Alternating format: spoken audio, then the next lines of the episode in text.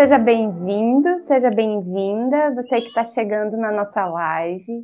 Aproveita que a gente está no Esquenta, vai lá, compartilha nas suas redes sociais, que o papo hoje vai ser interessantíssimo. A gente está, só eu aqui em São Luís, mas segundo o nosso convidado lá em Mogi das Cruzes também está quente, no Rio com certeza hum. também. Então aproveita que o papo vai estar tá quente, o papo de crente de hoje.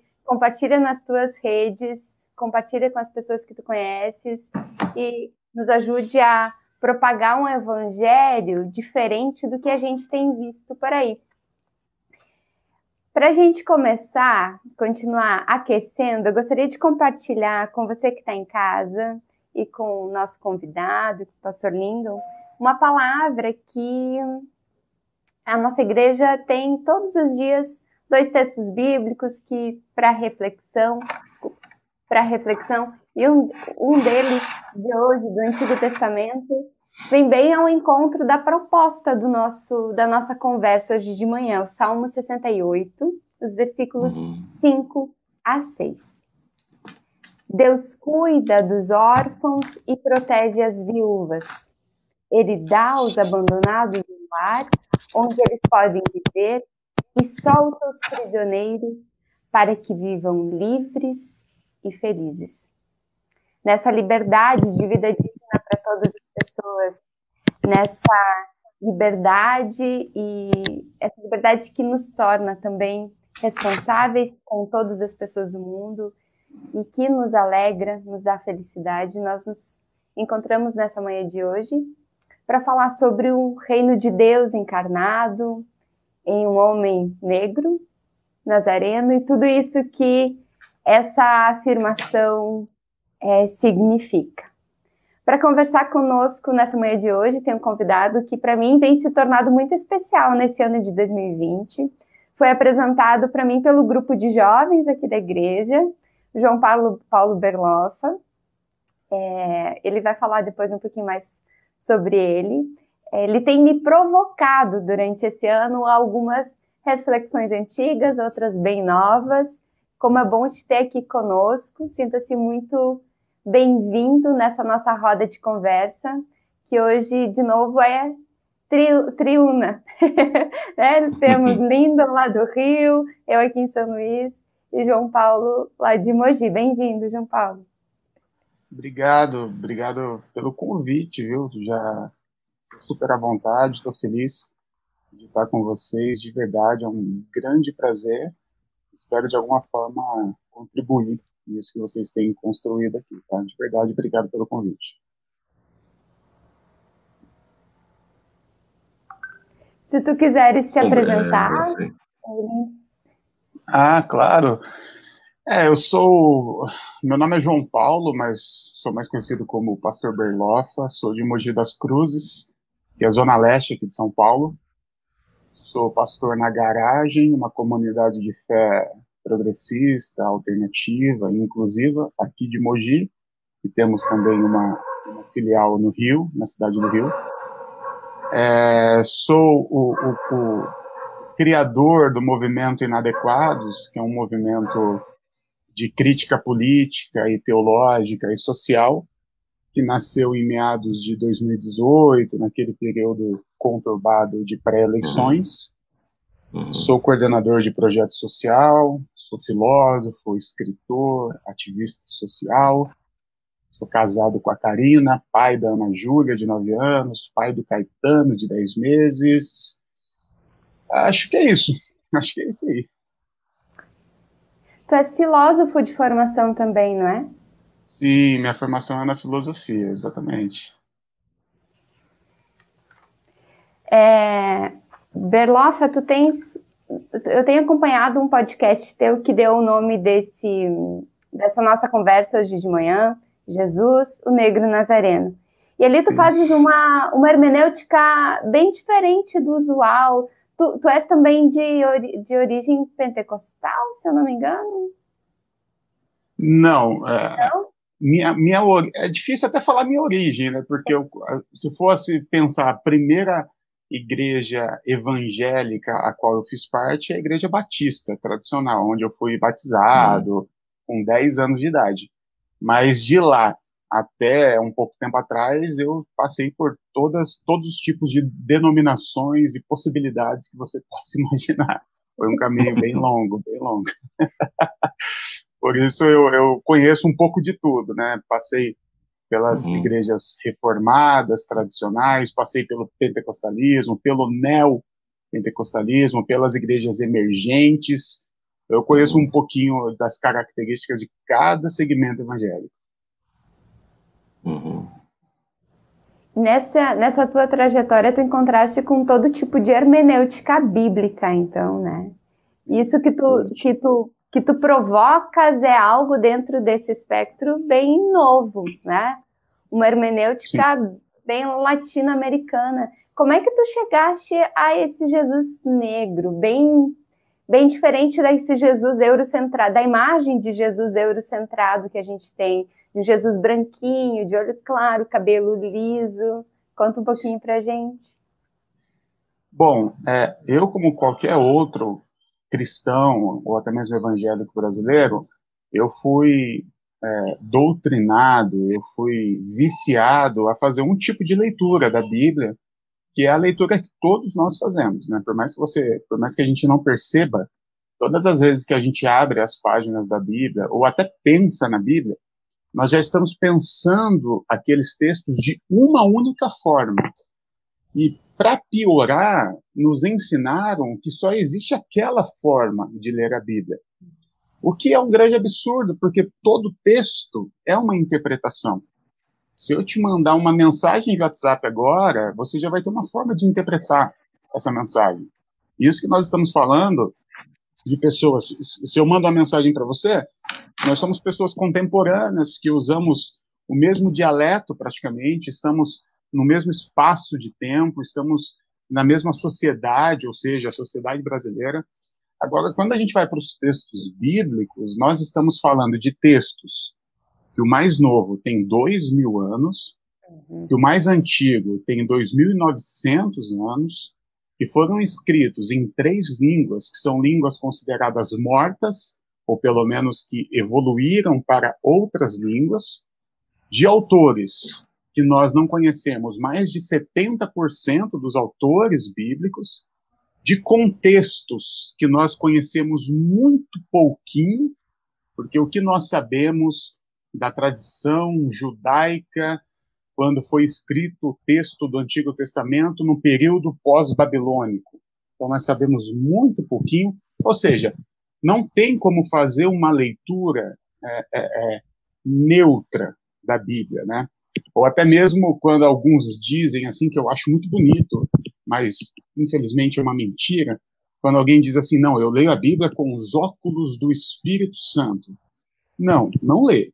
A gente lê a Bíblia com os nossos óculos, com tudo que nós temos de carga, de, de conhecimento daqueles textos. Quando nós lemos um texto, nós já estamos aplicando um tipo de interpretação sobre ele. E qual é o tipo de interpretação que chegou até nós? É uma grande mistura, é um grande sincretismo, que tem origem, sim, na Europa do século XVI, com a Reforma Protestante, mas também é, essa leitura ela passou pelos Estados Unidos, né, passou pela América do Norte, ali século XIX, onde nasce o pentecostalismo. Então, tem uma origem na Europa, passou pela América do Norte e desceu aqui para nós, né, latinos-americanos. Então, nós já temos essa forma viciada de ler a Bíblia. E o mais interessante, ou até o mais triste, é que ler a Bíblia com óculos de uma teologia latino-americana, que seria a nossa, nós não fazemos. Verdade. Pouquíssimas pessoas, pouquíssimos evangélicos, talvez 1% ou menos, conhece os teólogos latino-americanos. Todo mundo conhece o Calvino, todo mundo conhece o Lutero, todo mundo conhece o. Todo mundo conhece todos esses, esses grandes europeus, todos conhecem os norte-americanos, o Billy Graham, o, os, todos conhecem esses. Mas o Leonardo Boff, o René Padilha, o Pedro Arana, esses ninguém conhece. Os homens que fizeram teologia a partir da nossa experiência, ou seja, latino-americana, uhum. os homens que escreveram teologia pisando na terra que a gente pisa, vivendo é, é, os problemas sociais que nós vivemos, esses caras nós não conhecemos. Não apenas e quando conhecemos, nós não valorizamos, porque para a gente bom mesmo é o europeu do século XVI. E aí a gente pensa, o que, que um europeu do século XVI tem a nos dizer sobre a realidade social em que vivemos hoje? Não faz o menor sentido. Porque nós pensamos que teologia é algo apenas da espiritosfera. E nós não paramos para analisar que a teologia são respostas que a nossa fé oferece à nossa sociedade. Então não tem como a gente tentar pegar respostas que o Lutero tentou aplicar para a sociedade dele, uma sociedade europeia do século XVI, para aplicar no Brasil do século XXI. Nós temos que provocar a nossa teologia. Então, eu, como, como, eu, como qualquer outro evangélico, eu fui viciado dessa forma. Ao longo da minha caminhada, e aí eu passei por igrejas históricas, tradicionais, pentecostais, neopentecostais, emergentes, passei por toda essa caminhada, né? Eu sou cristão de berço. E aí, há, há não muito tempo atrás, talvez há uns sete, seis, sete anos atrás, eu comecei a conhecer alguns teólogos, alguns pastores e pastoras, que começaram a despertar em mim uma nova teologia. Quando eu conheci a Missão Integral no Brasil, né, o movimento Missão da Íntegra, que hoje não existe mais com Ariovaldo Ramos, Ed René, Paulo Capelletti e outros. A partir desse conhecimento que eu fui descobrir que existia uma outra teologia, que existia uma outra forma de pensar a Bíblia diferente dessa que nos impuseram. E aí eu posso dizer a você que a minha fé foi ressignificada. Aí sim eu fui descobrir uma fé que eu sempre acreditei dentro de mim que existia, mas eu não encontrava em lugar algum. E quando eu pensava nessa fé, ou até mesmo nessa teologia, diziam que isso não existia, que era errado. Quando eu descobri a teologia latino-americana, eu falei, cara, é isso. É isso que eu, que eu sempre acreditei, mas nunca me permitiram pensar. E aí eu comecei um processo de desconstrução, que começou há cinco, seis anos atrás, e passo por ele até hoje, e comecei a construir a minha teologia, que é o que eu digo para todos hoje. Cada um precisa construir a sua teologia. Nós precisamos parar de receber pacotes prontos do púlpito ou da sala de aula e apenas replicar esses pacotes. Cada um aqui tem a, condições e a necessidade de pensar teologia, pensar a sua própria fé. Já falei muito, né, de começo, assim. Acho que falou pouco e provocou muito. ô, ô, ô Berloff, é, é para gente é um prazer muito grande estar com você aqui, para mim representa uma, uma nova geração é, de engajamento cristão evangélico na sociedade, no cenário que a gente está vivendo hoje. Eu acho que 2018 né, foi um marco é, para viragem, né, para uma virada de, de, compreensão do real é, da sociedade brasileira e que a gente está vivendo as consequências e os desdobramentos até hoje. É, e, e, esse lugar aqui, quer dizer, o, o, papo de crente, ele é justamente para isso. Ele é para refazer a linguagem, né, ressignificar a, a missão e estabelecer um outro canal, uma outra frequência de diálogo com o mundo evangélico. Né? E assim, a gente já está mais ou menos um ano, né? Março do ano que vem a gente vai completar dois anos do programa Papo de Crente, e, e a proposta tem sido essa, né? De uma outra linguagem é, dos evangélicos para evangélicos, mas em diálogo com a sociedade, né? E o que você está falando, a tua trajetória, o teu percurso, é, se, a gente se identifica muito com isso, porque essa essa proposta é, de uma linguagem, de uma outra hermenêutica, né, de uma outra teologia. Né? E agora, é, assim, eu queria que você falasse um pouco dessa experiência ministerial tua, é, da igreja na, da garagem, né? É, o que, que significa isso? Que movimento é esse? Quer dizer, que linguagem é essa que você, é, ou que vocês, né? Porque você é é, trabalha a partir de um coletivo, né? Acho que daqui a pouco a gente vai falar mais sobre isso também. Quer dizer, que experiência ministerial, que percurso é esse é, de uma proposta de vivência eclesial né, alternativa, né, ou inadequada, né, é, para a realidade que a gente está vivendo. Ótimo. É, a garagem ela nasceu em 2018, é, meados, final de 2018. Eu era pastor numa outra igreja, né, uma igreja, digamos, entre aspas, comum, né, dentro do, do, do espectro evangélico, é, considerada uma igreja emergente. É, fui pastor lá, fui ordenado pastor lá, pastorei por alguns anos lá.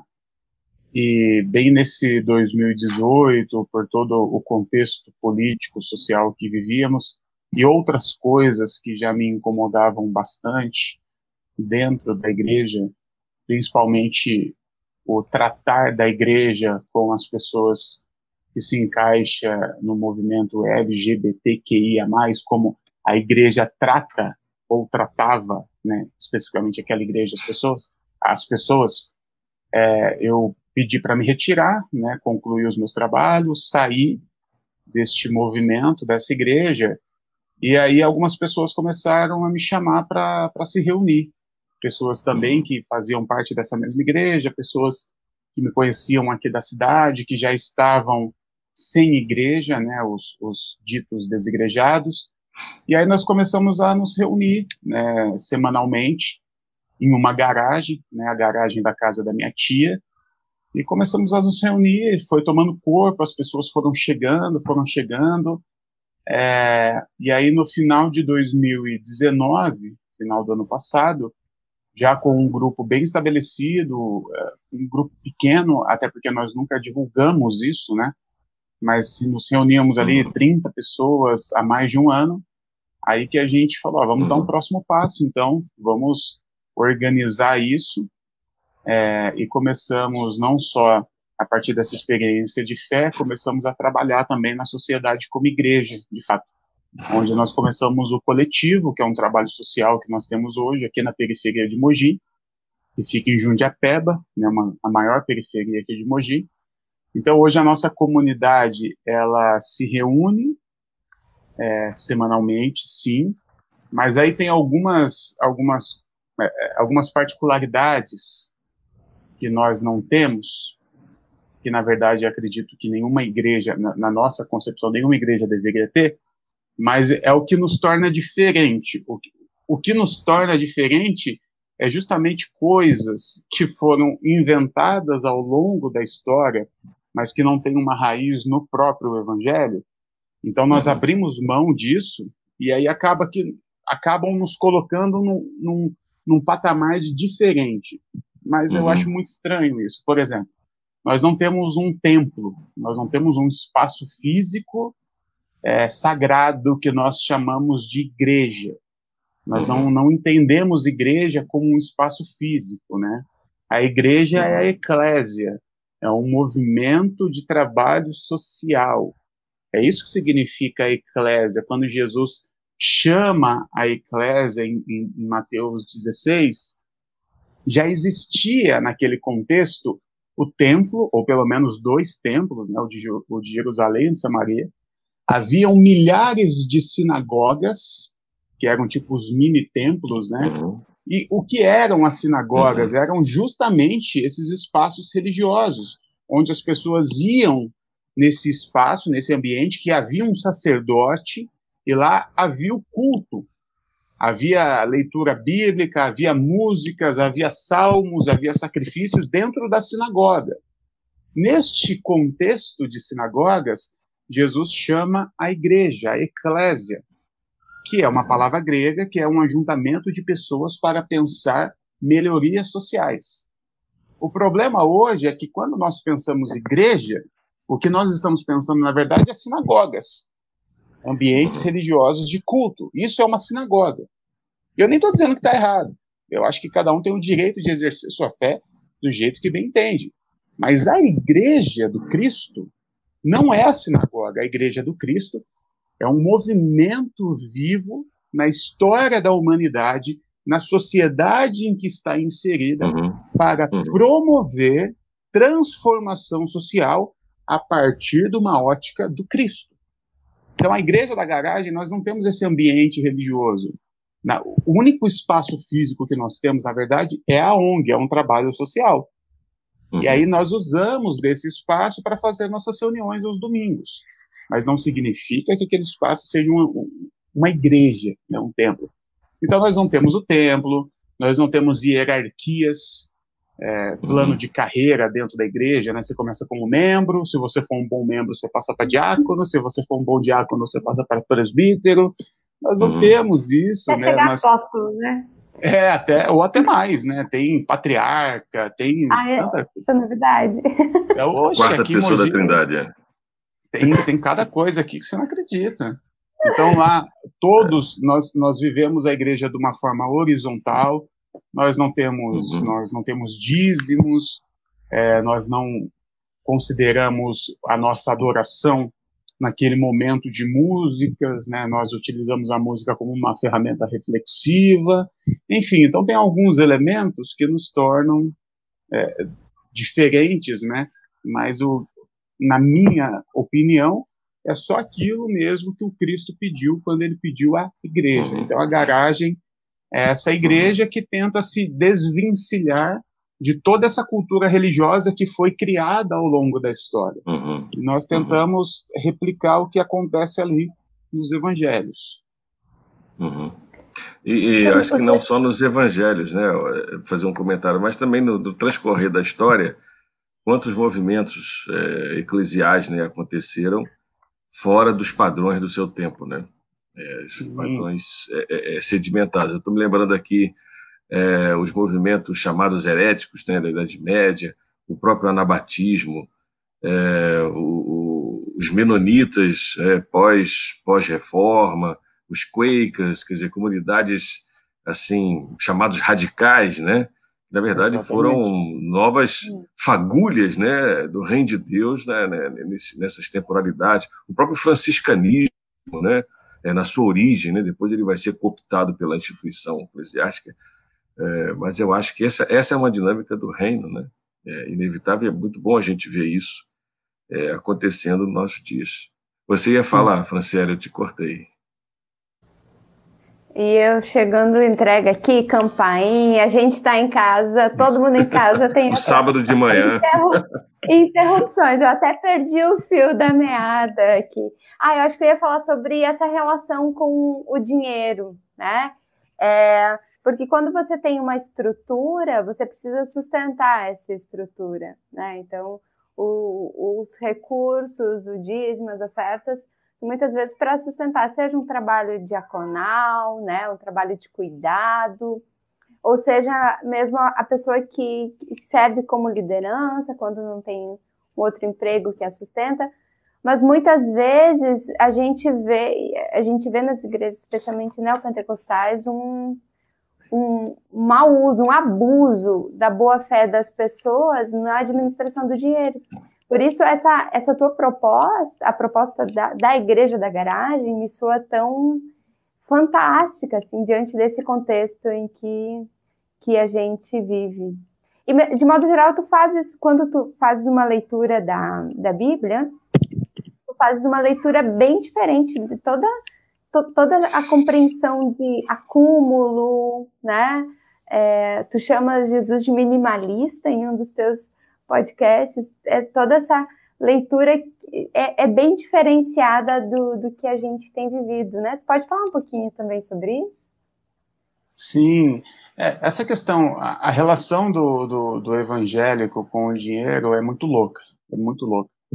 Nós, de alguma forma, é até difícil entender como isso aconteceu, nós conseguimos inverter tanto a leitura bíblica que hoje nós taxamos como errado, pecado, é, práticas, não só que Jesus não condenou, mas que Jesus usava, nós chamamos de pecado, e coisas que Jesus condenou abertamente, de forma explícita, e que você não precisa ser teólogo, você só precisa saber ler. É, você percebe Jesus condenando com toda a força que ele tem, nós invertemos isso e criamos, e não só achamos isso normal, como criamos teologias que fomentam isso. Um exemplo básico: é, todo evangélico hoje, ou quase todo, condena, por exemplo, o consumo de bebida alcoólica, né? É pecado beber, beber cerveja, beber é pecado. É, é até difícil falar disso, né? Um Jesus que transformou a água em vinho, um Jesus que certo, em certo momento foi chamado de beberrão, um Jesus que, quando foi é, instituir a ceia, usou o vinho e comparou o vinho com o próprio uhum. sangue. Uhum. Né, o elemento mais precioso para um cristão, o sangue da apropriação, ele usa o vinho como um elemento de, de comparação. E aí, em algum momento da história, nós falamos: não, o vinho é pecado, a cerveja é pecado. E ao mesmo tempo, quando Jesus fala abertamente contra não apenas o acúmulo de bens, mas a forma que nós lidamos com o dinheiro, Jesus o tempo todo condena quem acumula dinheiro. E aí talvez você pense, não, realmente, esses caras que têm bilhões. Não, Jesus não estava falando dos caras que têm bilhões. Jesus critica quem está preocupado com amanhã. Jesus fala assim: você tem o que comer hoje? E, e tem aonde se vestir, pra, o, o, o que se vestir para hoje, então você não tem motivo de preocupação. E aí, de alguma forma, a gente fala, não, isso aí é, isso aí é a forma de falar de Jesus, né?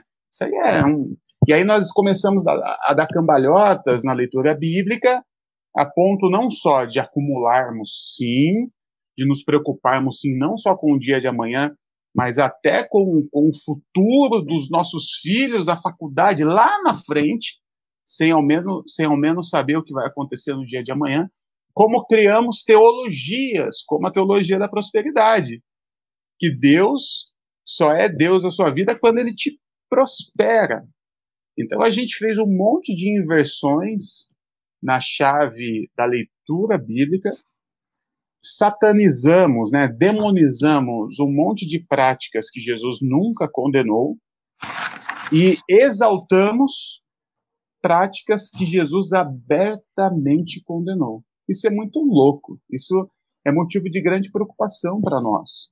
Para a gente dar uma parada e pensar o que, que nós estamos fazendo com as nossas vidas, é, como nós estamos levando a sério coisas que nos disseram e nós acreditamos, e só acreditamos também porque faz bem a nós. É, uhum. É, qualquer um aqui tem capacidade de perceber, por exemplo, que uma teologia da prosperidade não tem nenhum, absolutamente nenhuma condição de ser ligada ao Cristo.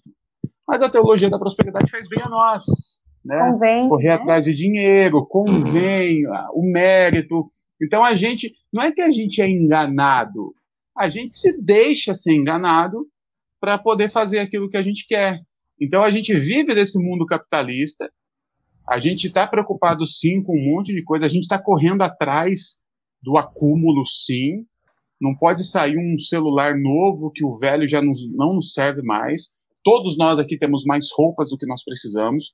Todos nós aqui temos mais comida estocada dos nossos armários do que nós precisamos todos nós gastamos mais de 60% do, do nosso orçamento com coisa que realmente não precisamos, mas que o capitalismo nos fez acreditar que nós precisaríamos, e deixamos de investir em coisas realmente que Jesus diz para investirmos o nosso dinheiro, que é em pessoas. Pessoas. Só isso. E aí, quando a gente fala essas coisas, a gente é taxado de radical, de, de de comunista, de, de um monte de, de questões, porque quando nós estamos dentro de, um, de uma disputa de narrativa, infelizmente o dono da, da narrativa são aqueles que venceram na história. Ponto final. Então hoje, estava até citando aqui alguns movimentos que foram taxados de heréticos, né? Como os anabatistas, os quakers, que foram movimentos que, que ao longo da história mais se pareceram com a proposta do Cristo. Mas como eles iam na contramão do, do, do movimento macro que venceu a disputa, eles eram taxados como heréticos. E assim nós estamos até hoje, infelizmente. Uhum. Uhum. Hoje nós somos taxados e taxadas, né? Quando a gente fala que Jesus não é de direita, né? Não é armamentista, não, não é a favor do uso de armas. Jesus é, está ao lado, uma, uma fala né, de teologia que já estava presente ali na, na teologia da libertação e que a gente hoje re, reavalia, repensa, reutiliza, né? Jesus está ao lado justamente das pessoas pobres, das pessoas marginalizadas. Né? Mateus 25, né? A, eu via, saiu nas tuas mídias, né? ou dos inadequados, por esses dias agora. A cara de Jesus, qual a cara de Jesus hoje? É o, o rapaz que está lá fumando uma pedra de crack, é aquele senhor que já não tem mais, não sabe o que vai comer amanhã, né? A, a mãe de família negra que precisa sustentar seus filhos e precisa sair de casa cedo, passar o dia longe, justamente deixando precisando deixar seus filhos aos cuidados de outras de outras pessoas, né? sem saber como vai encontrá-los quando voltar para casa. Essa essa é a cara de Jesus que a igreja e aí eu generalizo, né? É, a igreja tem esquecido, tem deixado de lado. É muito provoca muito provocadora essa tua fala. É, também para nós, né, Lindon, que uhum. né, classe média, que, que no, com os nossos pequenos acúmulos, tu, tu nos dás uhum. muito a que pensar. Uhum. O, o, o pra mim também, viu, gente? Só, é, talvez, é. É, no momento que eu fale isso, parece que eu sou o, o, é. o cara que já venceu tudo isso e tô aí. Não, eu, eu falo a partir de uma perspectiva que eu vivo também, uhum. e me uhum. cobro constantemente sobre essas questões, viu? Então, por favor, não quero soar aqui o dono da verdade, pelo contrário, estamos juntos nessa, nessa luta de, de, de, de nos cobrar. E enquanto a gente estivesse uhum. nos cobrando contra isso, eu acho que esse é o caminho. O problema é quando a gente trata isso de forma normal e começa até a criar teologias para passar um pano para essas questões. Esse é o problema. Uhum. Fantástico. Ô, Berlofa, você tem falado ah, aqui com a gente sobre essas teologias, né? Que estão sedimentadas, a maneira é, uniretilínea, unilinear, né? De interpretação das escrituras, né? É, ou de não interpretação das escrituras, né? Eu penso que existe uma mundo evangélico hoje, olhando para o mundo evangélico, existe uma blindagem, né? Que foi construída no decorrer dos últimos 40 anos, né? Sobretudo com a inserção do fundamentalismo no contexto brasileiro, é uma blindagem né, com esse moralismo, com esse legalismo, não é, com uma só leitura enviesada, né, anglo-saxônica, né, anglo-saxã das escrituras. É, como é que a gente pode fazer, o que a gente pode fazer para furar esse, essa blindagem, essa, é, para é, desconstruir essa, porque isso acontece, é aconteceu contigo, ou está acontecendo contigo, acontece comigo, com a Franciele, com muita gente que a gente está desconstruindo. Muita gente está muito inquieta dentro das instituições estabelecidas, né? É, é uma questão pastoral para nós, né? É, lidar e, e, ouvir essas pessoas. Mas como é que a gente desconstrói? Como é que a gente lida é, com essa blindagem que é uma coisa muito forte, muito pesada, inclusive está, inclusive está muito bem colocada no Planalto hoje, né? Esse, esse fundamentalismo de direita, né? É, quer dizer, qual é a, a estratégia? Porque aí eu estou fazendo aqui uma ponte com aquilo que a gente vai falar em seguida, que foi a tua candidatura em vereador pelo pessoal aí em Mogi das Cruzes, tá? Mas quer dizer, como é que a gente lida com essa, essa realidade?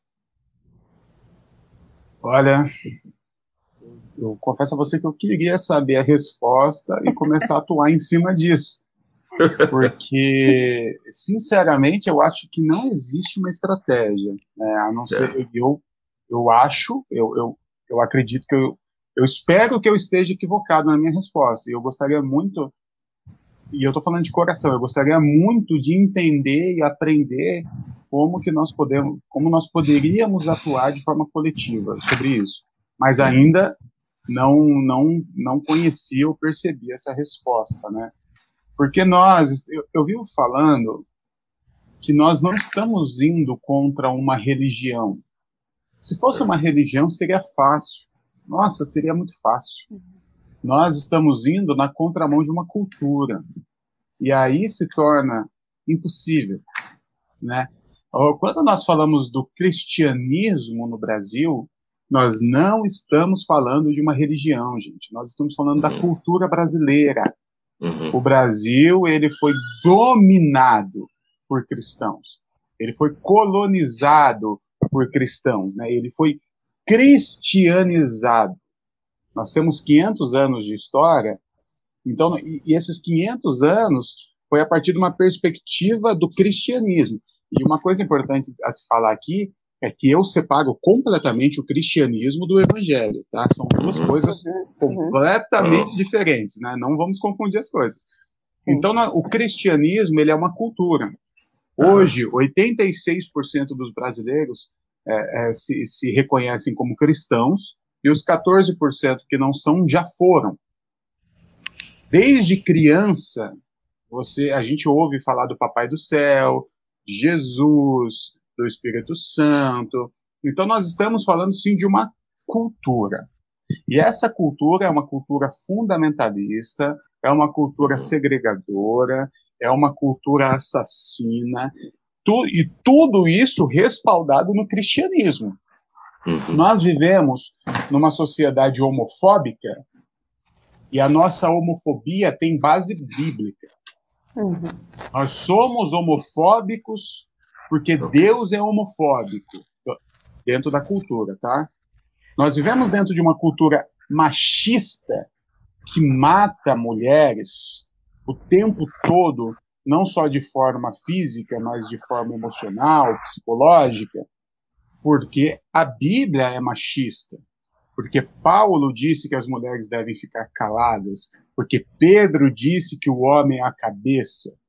Então, todas as mazelas da nossa sociedade têm uma base bíblica, né? tem um, uma chancela do próprio Deus.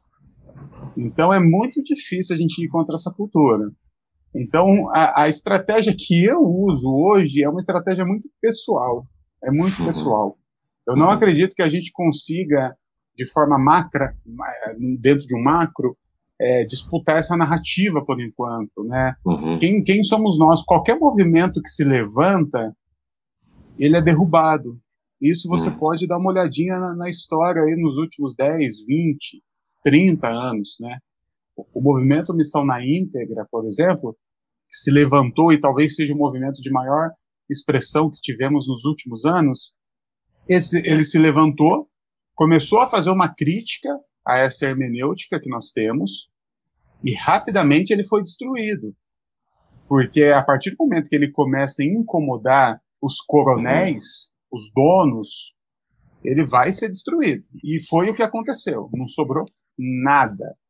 É, outros homens que se levantaram, Caio Fábio, por exemplo, ah, que era o, o, talvez o maior nome é, do uhum. movimento evangélico, anos 70, uhum. 80, é, em um certo momento da vida dele que ele comete um erro, assim como todos nós cometemos o tempo todo, como ele já vinha nesse caminho de incômodo, eles pegam esse erro e transformam o cara num próprio satanás e destrói tudo que o cara.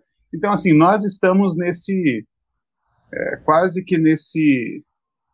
É, até esqueci a palavra que eu ia falar, nesse limbo que hum. a, alguém se levanta e é, e é derrubado, é destruído. Alguém se levanta e é derrubado. Hum. Eu, sinceramente, espero o momento que eu, entre aspas, serei derrubado de alguma forma. E hoje ainda a minha voz, ela ecoa pouco, né? Eu não tenho expressividade, é, mas eu tenho certeza que se um dia isso acontecer, os ataques que eu já sofro, mas ainda uhum. estão ali dentro de um é, dentro de um campo pequeno, isso vai se tornar máximo, porque os donos da narrativa eles não aceitam ser questionados, uhum. não aceitam, eles derrubam. Então nós estamos num limbo Então, a estratégia, e voltando aqui à, à resposta, a estratégia eu acho que ela é pessoal.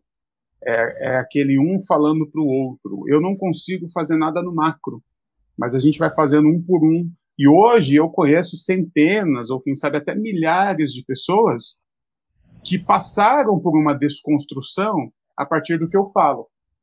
Assim uhum. como eu, existem vocês, existem tantos uhum. outros. Então, de uhum. pouquinho em pouquinho, a gente vai fazendo essa, esse trabalho bem de formiguinha.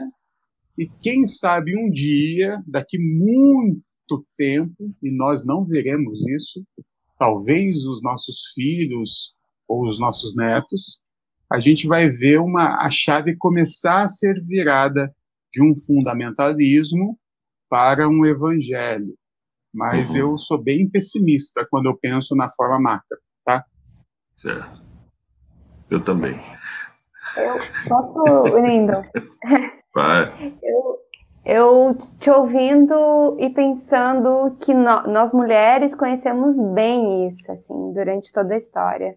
Toda vez que uma mulher se levanta, é, é, é protagonista da sua própria história, ou levanta sua voz e diz não, é, as mulheres são perseguidas, tem suas memórias é, de, deturpadas, ou são assassinadas. A gente viu recentemente. Uhum. É, aliás, todos os dias a gente tem casos de feminicídios no Brasil e não, é à toa, não é à toa, eles acontecem porque as mulheres dizem não à violência que, que é sofrida. O mesmo acontece com as mulheres bíblicas, né? O exemplo mais clássico, eu acho, que é o da Maria Madalena, de apóstola dos apóstolos, né? De, de protagonista de, de, de, real, é, de, com nome, força, autoridade investida pelo próprio Jesus, ela passa a ser uma prostituta arrependida no imaginário popular, né? Então, é só complementando essa tua fala de que as mulheres conhecem isso muito bem. As, as mulheres na Idade Média perseguidas, assassinadas como sendo bruxas por terem conhecimento, terem autoridade nos seus nos seus espaços, né? E como é importante nós nos ampararmos né? no movimento feminista, a gente chama de sororidade, né? As mulheres que amparam as mulheres. Quem sabe a gente pode pensar num, nesse, nesse cuidado mútuo também entre nós, né? De pessoas que, que estão nesse processo de resistência, nesse trabalho de, de formiguinha e que dizem umas para as outras: vai lá, Berlofa, o que você está fazendo é importante, está fazendo a diferença na vida das pessoas com quem você está falando, né? E eu já te disse isso no privado. É, você está fazendo a diferença, eu sou testemunha disso. E que essas, essas falas, elas reverberem e continuem nos dando força para fazer esse trabalho tão bonito e tão importante. Lindo. Amém.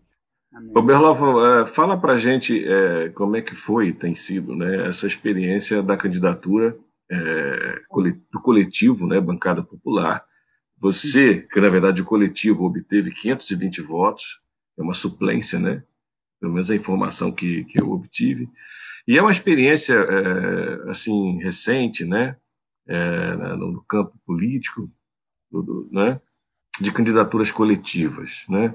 Explica para a gente acho que a sociedade precisa entender mais. E nessa última eleição agora, houve muitas candidaturas coletivas e também que conseguiram, não é, assim, é, é, né, entrar. Fala para a gente como é que é essa experiência. Tá. É, foi uma experiência muito louca para mim, porque assim, eu não sou político, né? Pelo menos não uhum. um político partidário, eu sou um político como qualquer outro cidadão. Mas eu nunca pensei em política como carreira, como Uhum. Nunca. A, a, de verdade, isso quem, quem me conhece é que sabe. Se você falasse alguma coisa sobre, pô, você deve se eleger. Muitas pessoas já falaram, por causa do meu trabalho social na cidade, há seis, seis meses atrás, eu falava, que isso? Nunca falei isso, isso é loucura, tudo isso. Com a pandemia, né, e eu trabalho é, no terceiro setor, a gente começou a sofrer bastante, né, não só as pessoas do terceiro setor, né, as ONGs, os coletivos, os trabalhos sociais, como a periferia como um todo, né? A periferia ela já sofre o tempo todo na nossa sociedade. Na pandemia, uhum. Isso se intensificou de forma absurda.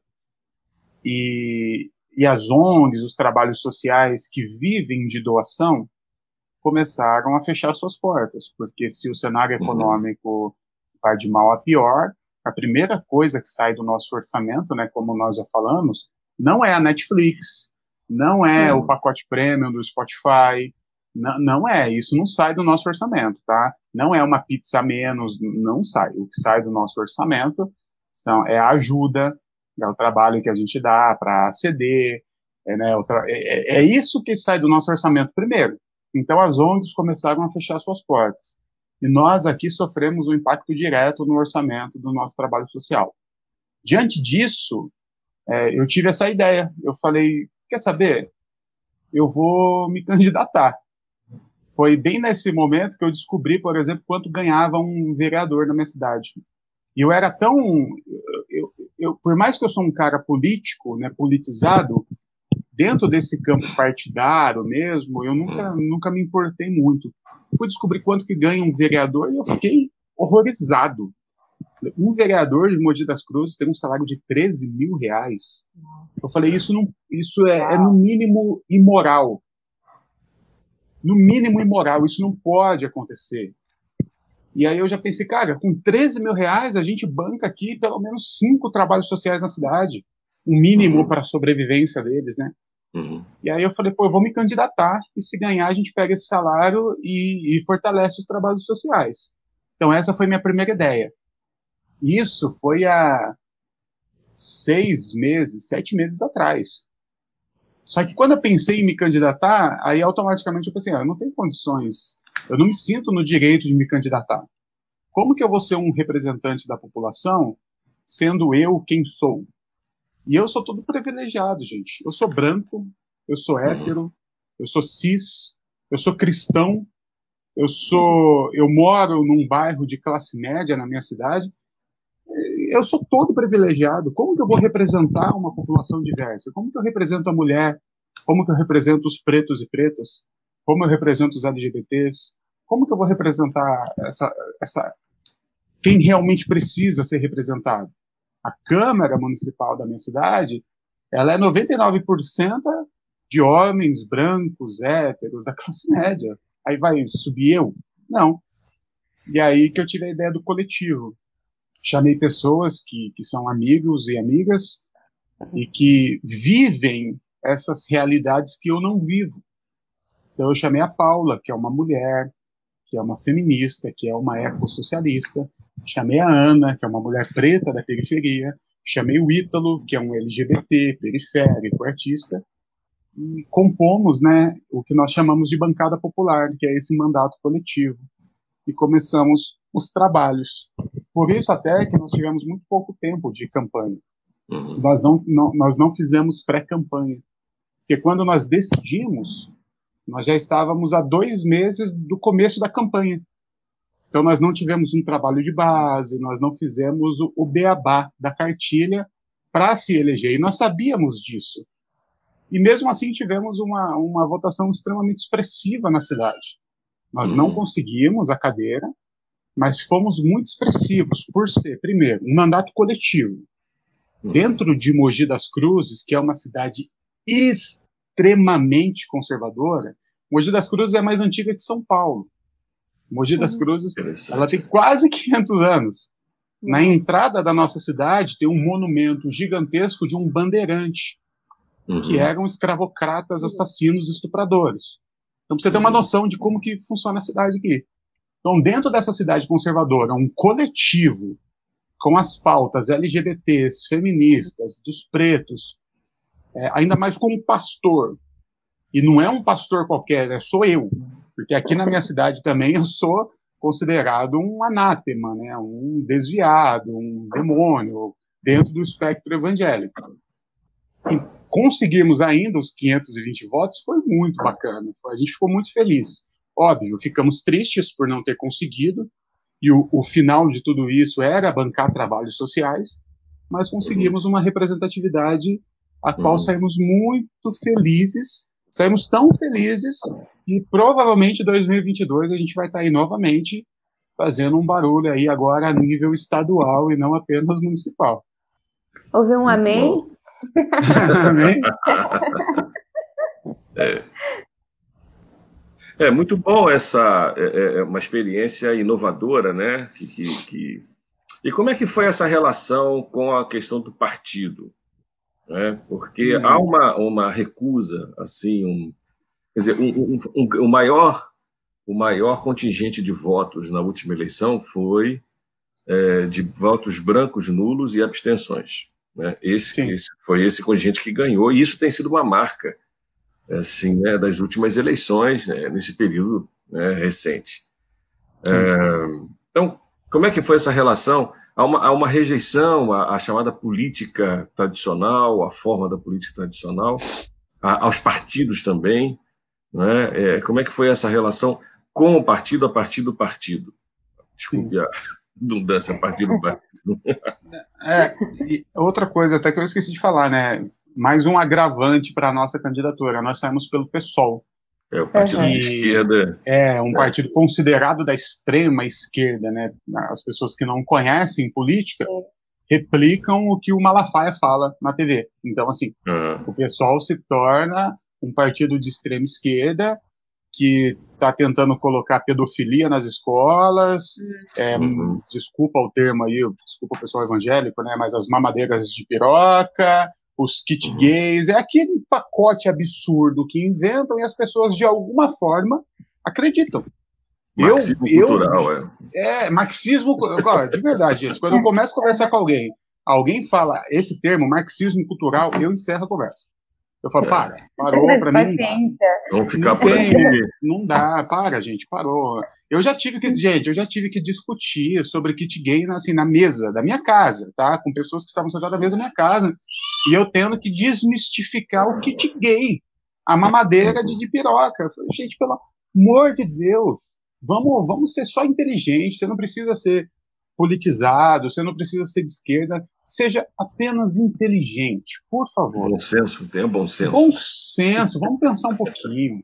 Mas, enfim, é, na hora da escolha do partido, o pessoal foi, na verdade, a minha única opção, uhum. porque de todos os partidos é o que eu entendo é, estar mais alinhado, não é que ele esteja todo alinhado com o que eu acredito, mas esteja mais alinhado com o que eu acredito. Aqui vale lembrar também que o evangelho não tem agenda política, tá bom, gente? Uhum. O PSOL, o PL, o PSL, o PMDB, nenhum desses partidos representam a agenda do reino de Deus, ok? Ponto. Ah, Jesus é de direita ou de esquerda? Não, Jesus é Jesus. Ponto final. Ok? Ele, ele, ele vem muito antes de qualquer coisa. Ah, Jesus é comunista? Não, calma aí. Jesus vem muito antes disso. O que nós podemos fazer é, nós temos uma cosmovisão do Cristo. Nós pegamos então essa cosmovisão e comparamos com a cosmovisão de algumas ideologias políticas e forma planos de governos. E aí a gente percebe aqueles que se encaixam, que estão mais parecidos com o que a gente acredita. Dentro disso, eu me posiciono hoje na esquerda política porque eu uhum. entendo que a esquerda política esteja mais alinhado com a causa do pobre, com a luta das minorias, contra os acumuladores, né, os donos de bancos, os grandes uhum. poderosos. Então eu acredito que a esquerda, e quando eu digo esquerda, eu não estou falando de partidos, estou falando da pauta da esquerda, esteja uhum. mais alinhada com aquilo que eu acredito. Então eu me posiciono na esquerda circunstancialmente. Ah, eu sou de esquerda? Não, eu sou cristão. Mas por causa das circunstâncias, eu me encaixo, eu me posiciono na esquerda política. Dentro da esquerda temos várias opções de partidos. E o pessoal é o que eu acredito está mais alinhado ainda com aquilo que eu acredito. É um partido que não tem escândalos de corrupção, é um partido que dá liberdade para os seus candidatos trabalharem, eu, por exemplo, fiz muita coisa, ou deixei de fazer algumas coisas, que o partido estava propondo. E eu falei, não, eu não vou fazer isso. Por exemplo, o meu partido aqui na cidade, ele coligou com o PT. E aí os, os, os vereadores da cidade apoiaram o majoritário do PT aqui na minha cidade. Eu não quis fazer isso, porque por mais que eu admire também muita coisa que o PT fez no Brasil, muita coisa mesmo, eu também tenho as minhas críticas a muita coisa. Então eu não queria associar diretamente a bancada popular ao PT. Então eu falei, não, a gente não vai fazer a coligação. E eles aceitaram, tá tudo bem. Então nós fizemos uma campanha completamente autônoma. O PSOL nos deu essa liberdade. Então nós sim somos, eu sou filiado ao PSOL, saímos pelo PSOL, e dos partidos que se encaixam ali na esquerda, é o partido que eu acredito está mais alinhado com aquilo que eu penso ser é, cristão. E aí, mais uma vez eu falo, Virginia, não estou dizendo que o pessoal é cristão ou que o pessoal é do reino, não é isso. Mas fazendo uma comparação, é o que me, eu me sinto mais próximo de fazendo aquilo que eu acredito. Mas a bancada popular também, ela não é, um, não é partidária. Inclusive, a gente quer estender esse trabalho e que seja um, um, um movimento político pluripartidário. Sempre colocado ali na esquerda, centro-esquerda, obviamente. É interessante, é, tu, tu, te colocaste como pastor, né? Que tu, tu és Isso. pastor, não só, não só o Berlofa, mas o pastor Berlofa. É num, pode. Isso não confundiu pessoas? Como assim? Um pastor no, pessoal, normalmente os pastores que se colocam a, a, candidatos, né, são uma agenda mais conservadora, é vinculada a partidos de, de direita. Isso não causa alguma confusão com as pessoas? Causou, causou, e, e não apenas é, pelo lado conservador, mas até mesmo dentro do lado progressista, né? Uhum. Porque tem muito problema com os evangélicos por motivos óbvios, né? E na verdade isso causou um problema até em mim mesmo. Quando eu, eu, eu tive a ideia da candidatura, então eu chamei a Ana, uma ecofeminista, né? Como eu já disse, eu chamei a, a outra Ana, que é uma ativista negra, chamei o Ítalo, que é um LGBT artista periférico, e eu. E eu todo privilegiado. E eu comecei a entrar numa crise pensando assim, eu não, eu não tenho que estar aqui. Uhum. Eu não tenho motivos de eu estar aqui dentro dessa bancada. A não ser pelo trabalho social que eu faço. Eu trabalho na, no terceiro setor da minha cidade há muito tempo. Né? Eu sou um ativista social. Então eu me coloquei dentro da bancada como esse ativista social. Só que aí eu comecei a pensar como que eu posso usar o meu lugar de fala, que é privilegiado, para potencializar as outras falas, que infelizmente não são ouvidas. A da uhum. mulher, a do preto, a do LGBT. E aí que eu decidi me colocar como pastor, e não como o, o João Paulo. Por quê? Como eu já disse aqui, nós vivemos numa sociedade racista, machista e homofóbica por causa da cultura do cristianismo. É justamente a nossa teologia, que é propagada pelos pastores, que tornam as pessoas homofóbicas, machistas. Em uhum. todo lugar que há um homem espancando uma mulher, ou que há um homem, no mínimo, subjugando uma mulher, na outra ponta, há um pastor dizendo que o homem é a cabeça e que a mulher é a cauda. Na, na, outra ponta, um homem dizendo que a mulher deve ser submissa ao homem. Em todo ambiente que há um LGBT sendo espancado, sendo assassinado, pelo simples fato de ser um LGBT, em todo ambiente que há um LGBT sendo agredido, sofrendo bullying, sofrendo ameaças, em outra ponta, há um pastor dizendo que aquilo é abominável aos olhos do Senhor. Então, eu resolvi usar a minha voz assim, de pastor para dizer: estávamos errados, fizemos, construímos uma sociedade cretina no que tange o tratar com mulheres, com LGBTs, com os pretos e pretas.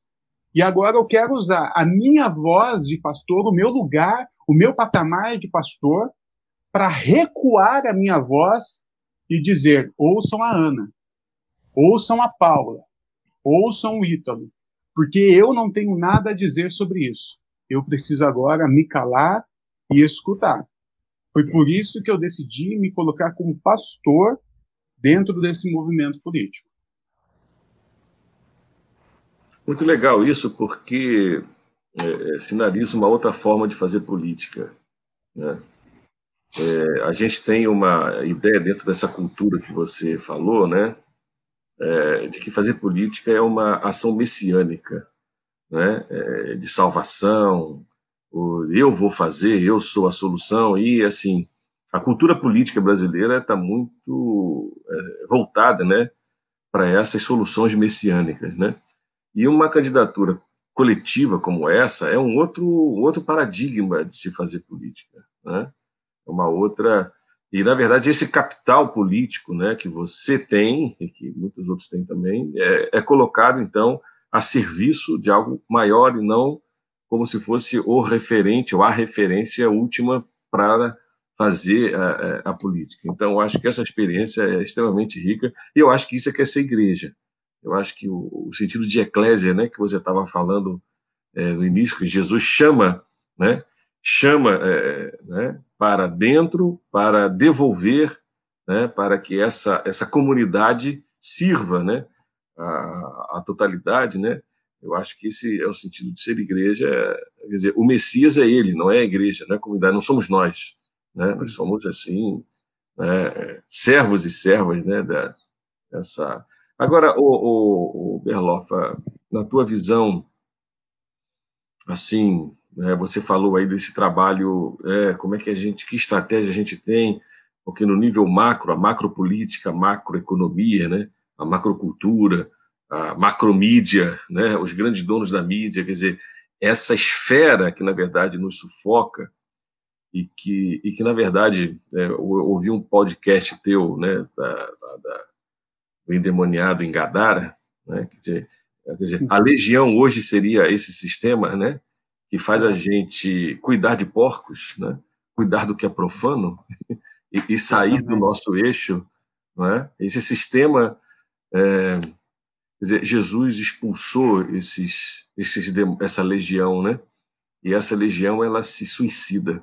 Eu acho interessante que o sistema se suicida, né? Ele, ele mesmo caminha para o precipício. Né? A, a, minha, a minha questão é como é que você está vendo esse cenário aí pós eleições, né?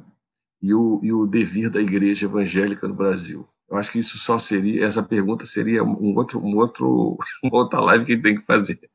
Mas, assim, é. as tuas impressões, as tuas intuições a respeito desse cenário. Porque eu acho que as eleições agora. É, o cenário é o mesmo, mas eu acho que alguns eixos foram recolocados ou mudaram, né? Sim. É, é, primeiro, até só falar rapidamente disso que você citou, né? Até para a galera não ficar perdida. Tem esse texto que é maravilhoso na biografia de Jesus, que é do endemoniado, ou os Sim. endemoniados, né, dependendo da biografia ali, de Gadara. E uhum. quando, quando a gente lê esse texto, a única coisa que o pessoal fica querendo saber é, pô, por que, que Jesus matou os porcos, né? A única coisa que salta aos olhos é, pô, Jesus, matou os porquinhos, né, mano, que mancada. Só que ali está acontecendo tanta coisa maravilhosa naquele texto, que infelizmente, por causa daquele vício que eu citei lá no começo, a gente não Sim. percebe, né? Por que, que judeu estava criando porco? Né, sendo que porco é um animal imundo dentro da tradição judaica. Isso a gente nunca parou para pensar. Né? Como que isso está acontecendo? E aí a gente vai entender que ele está num lugar ali, numa periferia, né, bem na, nos limites ali da, da, da nação de Israel, da, da geografia da, da Palestina. Ele está ali nos limites, bem na periferia pessoas que foram, lugares que foram esquecidos pelo Estado, lugares que são abandonados e que, pior, for, foram abandonados, mas estavam sendo invadidos pelo Império Romano. Uhum. Né? Se você for dar uma pesquisada naquela época, existiam as legiões romanas e tinha uma legião que se chamava é, Legio Décima Gemina, que é a décima legião gêmea do imperador, que a insígnia deles era um porco. A insígnia daquela legião era um porco. Então, eles não só invadiram aquele ambiente, por ser periferia, era, era os, periferia e morro, eram os lugares que as legiões ficavam, né, acampadas, como obrigaram, obrigaram aquele povo a cuidar dos porcos.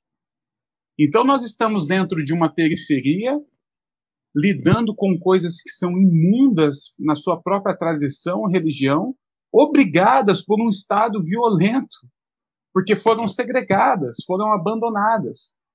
Uhum. E aí Jesus chega lá e, e, espanta todos os porcos, mata os porcos, né, entre aspas. Não acredito que tenha acontecido daquela forma também, né? Todo quem conta um conto aumenta o ponto e a gente precisa pensar nisso.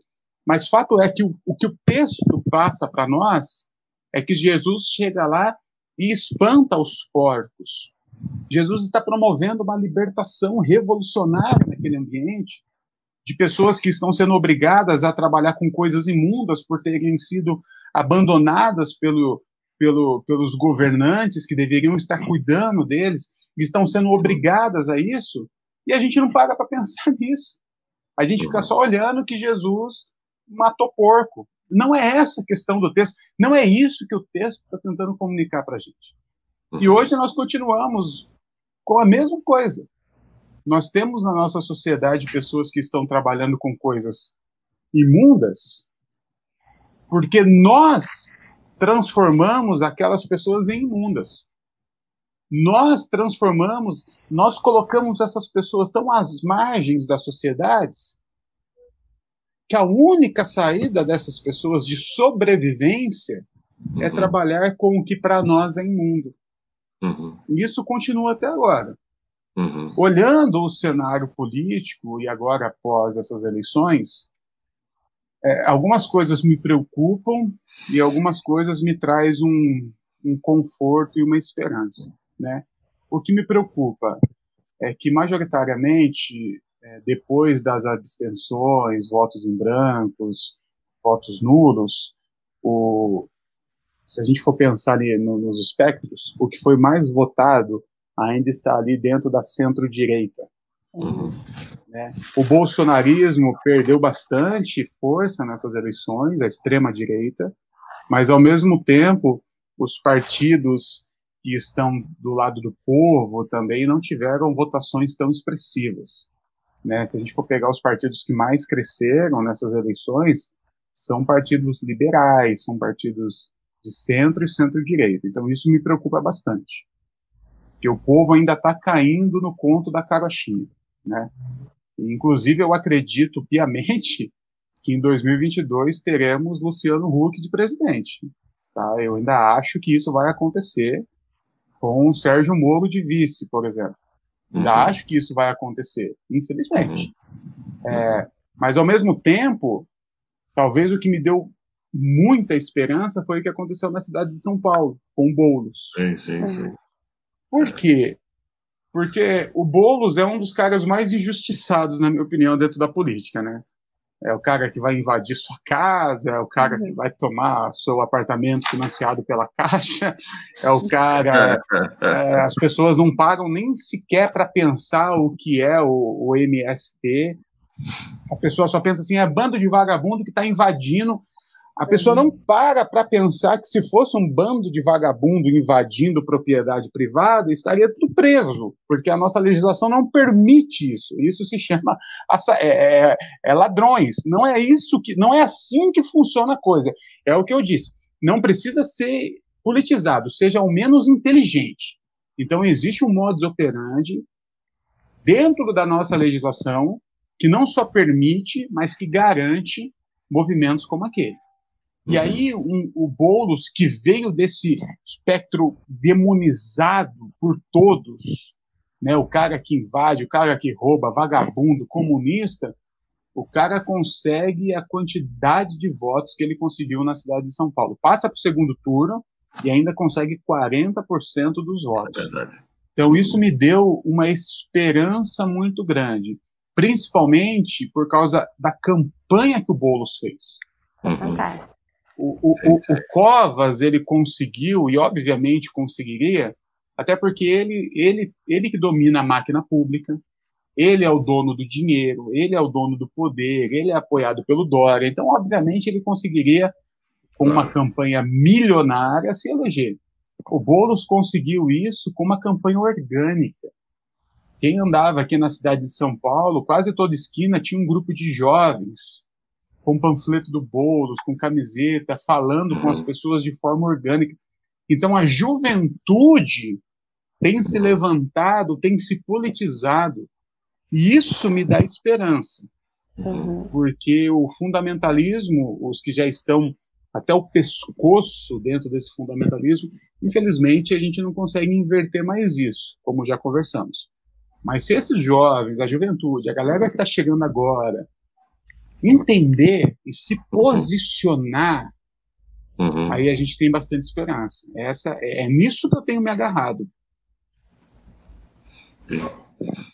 Tu falas, tu falas da, da juventude, esperança, e fico toda arrepiada, né? de, de, verdade, porque quando a gente ouve a juventude, a gente percebe essa, essa paixão, esse engajamento real e realmente que a juventude nos contagie com, com seu ânimo, com sua disposição por um novo país, né?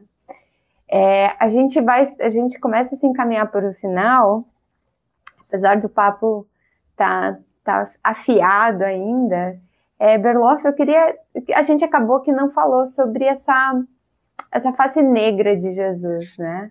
É, e essa uhum. semana, ontem, não, essa semana não, ontem, apareceu na minha timeline uma imagem de Maria, mega grávida, assim, pronta para parir, ao lado de José, um casal negro, e não poderia ser mais perfeita, né? Como é que tu chegaste a Jesus como sendo um homem negro, né? um menino que nasce negro. Fala pra gente, como é que tu chegaste a isso?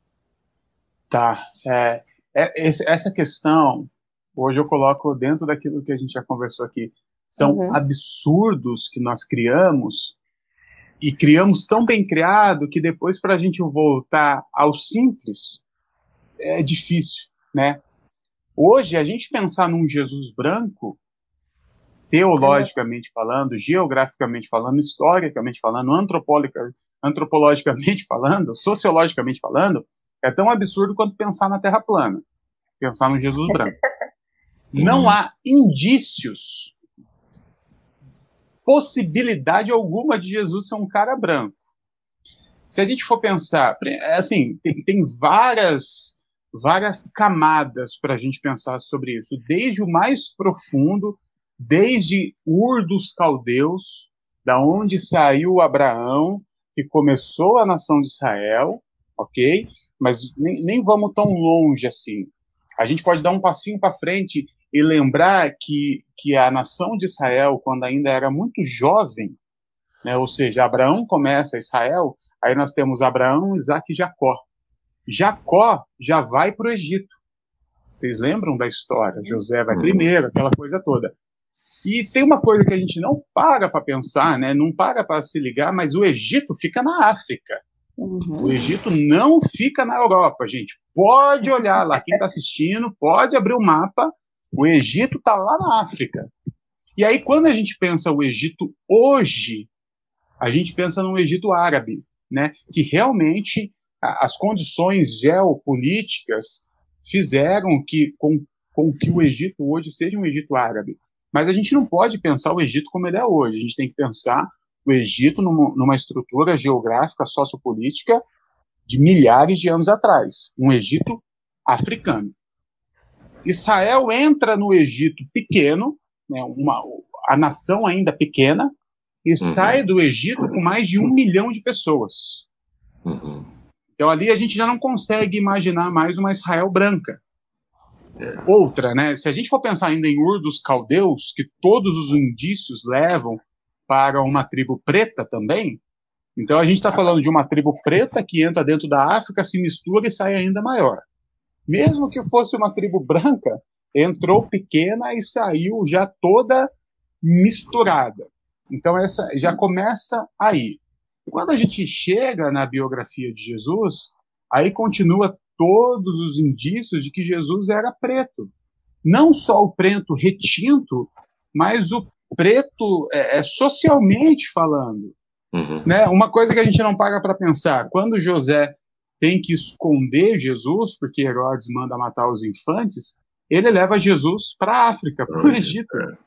Agora imagina um molequinho branco, loiro, de olho azul, no meio de um monte de um monte de crianças pretas. Como está escondido, né? Como, nossa, como escondeu bem José. Je, José pega Jesus e fala: Eu vou misturar ele no meio das crianças que se parecem com ele. Onde? África. Todos os indícios vão levando Jesus para uma questão, uma questão racial preta, uhum. de, de questão retinta mesmo. Lá em Apocalipse, quando João, que caminhou com Jesus, que olhou Jesus, vai falar alguma coisa sobre a aparência do Cristo, ele usa pedras pretas, né? Pedras de coloração sardônio. marrom, o sardônio. É sardônio é. Exatamente, o sardônio ele tem. Do vermelho para o preto. É. E aí Jesus e João fala, a sua aparência era como do sardônio. De todas as pedras que são mencionadas ao longo das escritas bíblicas, na hora de falar da aparência de Jesus, é uma pedra preta. Então, assim, é muito difícil, para não dizer impossível e até bizarro, pensar num Jesus branco. Ou até mesmo pensar num Jesus árabe. Hoje corre aí na internet algumas imagens, né? Eles colocam a imagem do Jesus branco, do olho azul, e falam: não, realmente, isso aqui é um absurdo, não dá. Jesus é assim. E aí mostram um Jesus árabe, branco, mas árabe com o nariz um pouco mais fino, a pele um pouco menos branca. Só que essa, esse Jesus também não é o Jesus real. Jesus não era árabe. Jesus não era árabe, ok?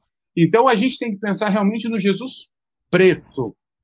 Jesus preto, Jesus favelado, porque ele veio da pior favela que existia. Um Jesus pedreiro, tá? Jesus não era é, marceneiro, como dizem, a palavra ali que define a profissão do José é arquitecton. É tecton, que daí que veio o arquitecton. Tecton, naquela época, era o construtor civil. Era o cara que construía as casas, trazendo para os nossos dias o pedreiro, o mestre de obras, tá bom? Então Jesus era pobre, preto, pedreiro, periférico, filho do pedreiro e filho da Maria Malfalada. Que a Maria é aquela menina que engravidou. Nós acreditamos que do Espírito Santo, mas para toda a sociedade ela apareceu grávida aos 15 anos de idade. Com uma conversinha fiada de que engravidou do Espírito Santo. Na sociedade não colou. Então Jesus era pobre, preto, pedreiro, filho do pedreiro, periférico e um bastardo. Aos olhos da sociedade, ele era um bastardo. E o José foi o cara que aceitou essa gravidez para não perder a mulher dele, alguma coisa assim. é isso aí. Gente, você que está em casa, é...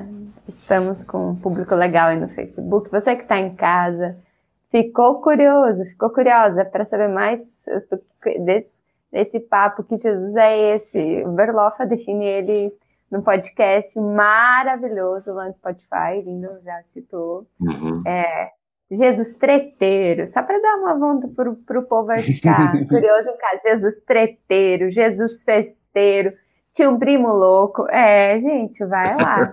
Vai lá no Spotify, procura Berlofa e ouça. E como ele costuma dizer mesmo no Spotify, vai lá para o começo e ouça desde o início e é imperdível. Eu ouvi todos. É, é, como é que a gente fala é, quando a gente vê um atrás do outro, assim? Maratonou? maratonou? Eu maratonei Jesus Negro, Negro Nazareno. E aquela vinheta inicial é maravilhosa. Ela não sai do, da minha cabeça nem do meu coração. Pelofa, que, que fantástico te ouvir. Foi uma manhã muito enriquecedora. É, Tá, qual Spotify? Tá perguntando a Andrea no, no Facebook. É, tá Pastor no... Belofa. Não só no Spotify, tá no Deezer, no Google Podcast, no iTunes, né? Para quem é boy tem, tem iPhone, tá no iTunes também. É só procurar é Pastor Berlofa. Os comunistas de iPhone aí no. Na... é, se, é que se o trabalhador tudo produz, a ele tudo pertence, né? Então é, ele se é, é isso aí. Eu, eu animo também a seguir uh, Inadequados, tem também, né? Um podcast maravilhoso Sim. com temas. É, inadequados é um degrau abaixo, viu, gente? Se você é evangélico, assim, vai com cuidado, tá? Porque lá. Começa pelo gente... Berlofa. É, que já é demais, assim, para a cabeça de alguns. O inadequados é, a gente, é eu piorado, assim, então Vai no Berlofa, vai na garagem e depois que você estiver bem tranquilo assim, você vai para o inadequado, porque lá eu não me responsabilizo do que você vai ouvir, ver lá, tá? Se precisar de aconselhamento depois disso, pode falar comigo e com o Lindon também, que a gente ajuda, né, Lindon? Mas eu posso aproveitar aqui e fazer um jabazinho rápido? Sim. é lógico que o jabá não é para mim, né? Eu estou agora com um novo podcast que é o Despastoreando, é, que é justamente é a desconstrução de tudo que foi construído. A, a ideia do despastoreio é, não é desqualificando esse ministério que eu amo e que eu faço parte, que é do pastor e da pastora, mas é justamente para desconstruir tudo que foi construído dentro do fundamentalismo em nós e aí sim construir algo é, mais genuíno. Só que esse podcast, gente, por enquanto eu não vou publicar, é, não vou colocar público. Por quê? Como eu disse a vocês, eu faço parte de, do terceiro setor aqui da minha cidade. Eu trabalho numa ONG, né? Nós temos um coletivo aqui que atua diretamente dentro da periferia e nós estamos com problemas financeiros aqui, porque o cenário econômico não vai bem. Então, o Despastoreando, eu estou utilizando ele por enquanto para levantar recursos para o nosso projeto social. Como que eu estou fazendo isso? Eu criei um grupo no WhatsApp, tá? Que você pode encontrar esse grupo, esse link do grupo na minha bio lá do Instagram. Depois eu também mando para Fran e ela pode uhum. é, compartilhar com quem quiser. E esse grupo exclusivo que recebe o material, apenas esse grupo, tá? Mas olha só que legal, não apenas recebe o material, mas essas pessoas estão me ajudando a construir. É, o primeiro tema do, do Despastoreando é oração. Então eu coloquei lá várias perguntas sobre oração, as pessoas respondem e eu estou produzindo esse material em cima das demandas que me vieram. Eu produzo, estou editando agora, nem, nem tivemos o primeiro episódio ainda, estou editando o primeiro episódio e aí eu vou compartilhar esse episódio pronto apenas com esse grupo. E esse grupo está se comprometendo a pagar 15 reais por mês, que eu sei que é um valor acessível a qualquer um. Mas de pouquinho em pouquinho, isso fortalece muito o nosso trabalho social lá. Uhum. Então, se você quiser receber esse conteúdo exclusivo, você precisa participar desse grupo. Eu sei que quando a gente fala de grupo de WhatsApp, já dá até arrepio, assim, fala, meu Deus, mais um grupo. Mas fique tranquilo, é um grupo bloqueado, ninguém fala nada lá, e eu só vou colocando as demandas do, do podcast. E aí, se você tiver dúvidas específicas, você vai falar comigo no meu WhatsApp privado, tá? Então, despastoreando, dá tempo de entrar ainda, porque a gente, eu nem coloquei o primeiro episódio. Vai ser um episódio a cada quinzena. Eu ia tentar fazer semanal, mas já vi que é muito difícil, tá dando uhum. muito trabalho. Então, vai ser uns dois por mês. Você vai receber esse conteúdo exclusivo e vai participar da construção ajudando com 15 reais por mês os trabalhos sociais, tá? Não é para mim, não é para pagar meu, meu, meu, Netflix, não é isso. É para ir lá para o trabalho social que a gente faz. Fantástico. Muito bom. Compartilha com a gente, viu? Vou mandar, é vou mandar para. Manda, manda para gente.